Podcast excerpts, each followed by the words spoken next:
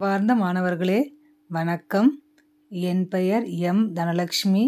கணித பட்டதாரி ஆசிரியர் அரசு மேல்நிலைப்பள்ளி திருமல்வாடி தருமபுரி மாவட்டம்.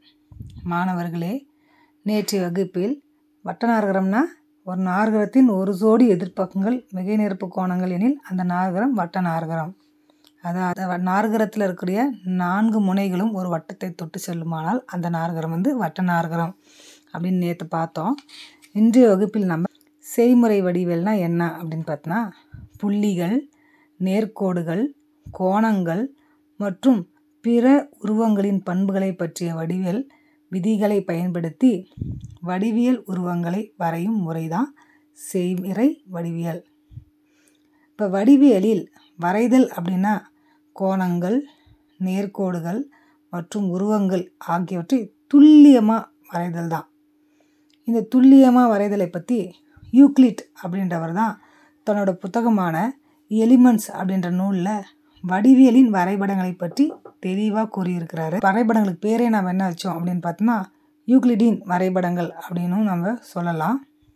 அடுத்தது இந்த வரைபடங்கள்லாம் எதை பயன்படுத்தி நம்ம வரைய முடியும்னா ஒன்று அளவுகோல் இன்னொன்று வந்து கவராயம். கவராயம் எதுக்கு பயன்படுதுன்னா சம தூரத்தை வரைகிறதுக்கும் அளக்கிறதுக்கும் அளவுகோல் நேர்கோட்டில் புள்ளிகள் அமைக்கவும் உதவுகிறது. நீங்கள் இதுக்கு முன்னே வகுப்புகள்லாம் கோணங்கள் முக்கோணங்கள் வரைவது பற்றி தெரிஞ்சிருப்பீங்க. இன்றைக்கி நம்ம வகுப்பில் முக்கோணத்தின் நடுகோட்டு மையம் குத்துக்கோட்டு மையம் சுற்றுவட்ட மையம் மற்றும் உள்வட்ட மையம் வரைதலை பற்றி நம்ம இவை அனைத்துமே வந்து ஒரு புள்ளி வழி செல்லும் கோடுகளை பயன்படுத்தி எப்படி நம்ம வரைய முடியும் அப்படின்றத நம்ம தெரிஞ்சுக்கலாம். சரி மாணவர்களே இன்று நாம் முக்கோணத்தின் நடுக்கோட்டு மையம் வரைதல் செய்முறை வடிவில் நம்ம பார்க்கலாம். அதுக்கு முன்னே நடுக்கோட்டு மையம்னா என்ன அப்படின்னு பார்க்கலாம். முக்கோணத்தின் நடுகோடுகள் சந்திக்கும் புள்ளி அம்முக்கோணத்தின் நடுகோட்டு மையம் எனப்படும். நடுகோட்டு மையத்தை ஜீன் குறிக்கிறோம். ஜீனா நடுகோட்டு புள்ளி அப்படின்னு சொல்லி குறிக்கிறோம். கிராவிடேஷ்னல் புவியீர்ப்பு மையம்னு சொல்லலாம் இதை. கிராவிடேஷ்னல் பாயிண்ட் அப்படின்னு சொல்கிறோம் அதனால் ஜீன் குறிக்கிறோம். இன்றைக்கி நாம் ஒரு நடுகோட்டு மையம் எப்படி வரைகிறது ஒரு முக்கோணத்தோட நடுகோட்டு மையம் எப்படி வரைகிறதுன்னு நான் சொல்கிறேன் முக்கோணம் பிக்யூஆரின் நடுகோட்டு மையம் வரைக. அதன் பக்கங்கள் பிக்யூ சமம் எட்டு சென்டிமீட்டர் கியூஆர் சமம் ஆறு சென்டிமீட்டர் ஆர்பி சமம் ஏழு சென்டிமீட்டர். இதுக்கு முக்கோணம்னா நமக்கு மூணு பக்கங்கள் இருக்குது அதில் முதல் பக்கம் பிக்யூ பிக்யூ அளவுகோலை வச்சு நாம் எட்டு சென்டிமீட்டர் நாம் ஒரு கோட்டு துண்டு வரைஞ்சிக்கிறோம். அதுக்கு ஒரு புள்ளி பி இன்னொரு புள்ளி க்யூன்னு குறிச்சிக்கிறோம். பிக்யூ எட்டு சென்டிமீட்டர் வரைஞ்சிட்டோம். அதுக்கப்புறம் பிஐ மையமாக வச்சு அதாவது பிஐ மையமாக வச்சு கவராயத்தின் உதவியால் நாம் பென்சில் கவராயத்தை வச்சு அளவுகோலில் ஏழு சென்டிமீட்டருக்கு அளவு எடுத்து பியிலிருந்து பிக்யூவுக்கு மேல் நோக்கி பியிலிருந்து நம்ம ஒரு வில் வரைகிறோம் அதுக்கப்புறமா வந்து மறுபடியும் ஆறு சென்டிமீட்டர் கியூஆர் ஆறு சென்டிமீட்டர் அளவுள்ள அதே போல் கவராயத்தை பயன்படுத்தி கியூவை மையமாக வச்சு அந்த மேல் நோக்கி இருக்கக்கூடிய வில் ஆல்ரெடி பிஏ மையமாக வச்சு ஒரு வில் வரைஞ்சோம் இல்லைங்களா? அந்த வில்லை வெட்டுற மாதிரி கியூவிலிருந்து ஆறு சென்டிமீட்டருக்கு இன்னொரு ஒரு வில் வரைகிறோம் இந்த ரெண்டு வில்லும் ஒன்று ஒன்று சந்திக்கிற புள்ளிக்கு பேர் வந்து ஆர் அப்படின்னு குறிச்சிட்டோம். இப்போ பிஆரையும் கியூஆரையும் இணைக்கும் பொழுது நமக்கு ஒரு முக்கோணம் கிடச்சிடுச்சு. அதன் பிறகு நாம் ஒவ்வொரு பக்கத்துக்கும் அதாவது முக்கோணத்தில் ஏதாவது இரு பக்கத்தில் பக்கத்துக்கு நாம் என்ன வரையணும் பார்த்தோம்னா மையக்குத்து கோடு வரையணும்.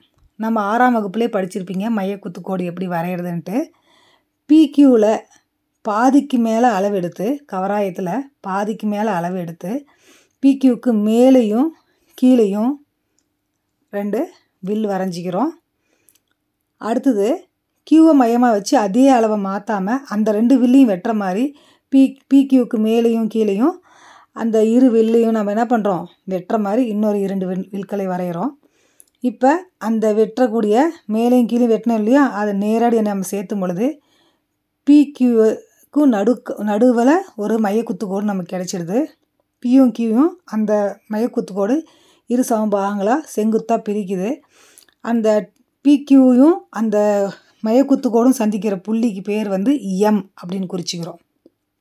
அதே போல் இன்னொரு பக்கம் ஏதாவது ஒரு பக்கம் எடுத்தோம்னா கியூஆர் எடுத்துக்கலாம். கியூஆர்லேயும் பாதிக்கு மேலே கவராயத்தின் உதவியால் அளவு எடுத்துக்கிட்டு நம்ம கியூஆருக்கு மேல் பக்கத்துலேயும் கியூவை மையமாக வச்சு மேலேயும் கீழ் பக்கத்துலேயும் நம்ம ரெண்டு வில்ல வரைஞ்சிரும் அதே அளவை மாற்றாம ஆறுக்கு மேலே வச்சு கியூஆருக்கு மேலேயும் கீழேயும் ஏற்கனவே வரைஞ்ச இரு விற்கள் மேலே அந்த வில்லை வெட்டுற மாதிரி ரெண்டு வில்லை வரைகிறோம் இப்போ அந்த இவ்விரு விற்களும் வெட்டக்கூடிய அந்த புள்ளிகளை இணைச்சி நாம் கியூஆர் வழியாக ஒரு குத்துக்கோடு வரைகிறோம் அப்போ கியூஆரும் அந்த குத்துக்கோடும் சந்திக்கிற ஒரு மைய குத்துக்கோடு வந்து புள்ளி வந்து என் அப்படின்ற குறிக்கிறோம். இப்போ நமக்கு தேவையான நம்ம என்ன பண்ணுறோம் நடுக்கோடுகள் பிஎன் மற்றும் ஆர்எம் இது ரெண்டும் வரையுது. சந்திக்கும் புள்ளிக்கு பேர் என்ன அப்படின்னு பார்த்தோன்னா ஜி அப்படின்னு குறிக்கிறோம் இப்போ இந்த ரெண்டு புள்ளிகளும் சந்திக்கிற கியூவிலிருந்து பிஆருக்கு நாம் இன்னொரு அந்த ஜி வழியாக ஒரு நடுக்கோடு வரைகிறோம் இப்போ இந்த மூணு நடுக்கோடுகளும் சந்திக்கிற புள்ளிக்கு ஜீன் பேர் கொடுக்குறோம். இப்போ நமக்கு தேவையான நடுக்கோட்டு மையம் கிடைச்சிடுச்சு. முக்கியமான குறிப்புகள் நீங்கள் தெரிஞ்சுக்க வேண்டியது என்னென்னா ஒரு முக்கோணத்திற்கு மூன்று நடுக்கோடுகள் வரைய முடியும். நடுக்கோட்டு மையமானது நடுக்கோடுகளை முனையிலிருந்து ரெண்டு இஸ்டு ஒன்று என்ற விகிதத்தில் பிரிக்கும். அனைத்து வகை முக்கோணங்களுக்கும் நடுக்கோட்டு மையமானது முக்கோணத்தின் உள்ளேயே அமையும். நறுகோட்டு மையமானது அந்த முக்கோணத்தின் புவியீர்ப்பு மையம் அல்லது தாங்கு மையம் என்று அழைக்கப்படுகிறது. மாணவர்கள் மீண்டும் அடுத்த வகுப்பில் உங்களை சந்திக்கிறேன். நன்றி வணக்கம்.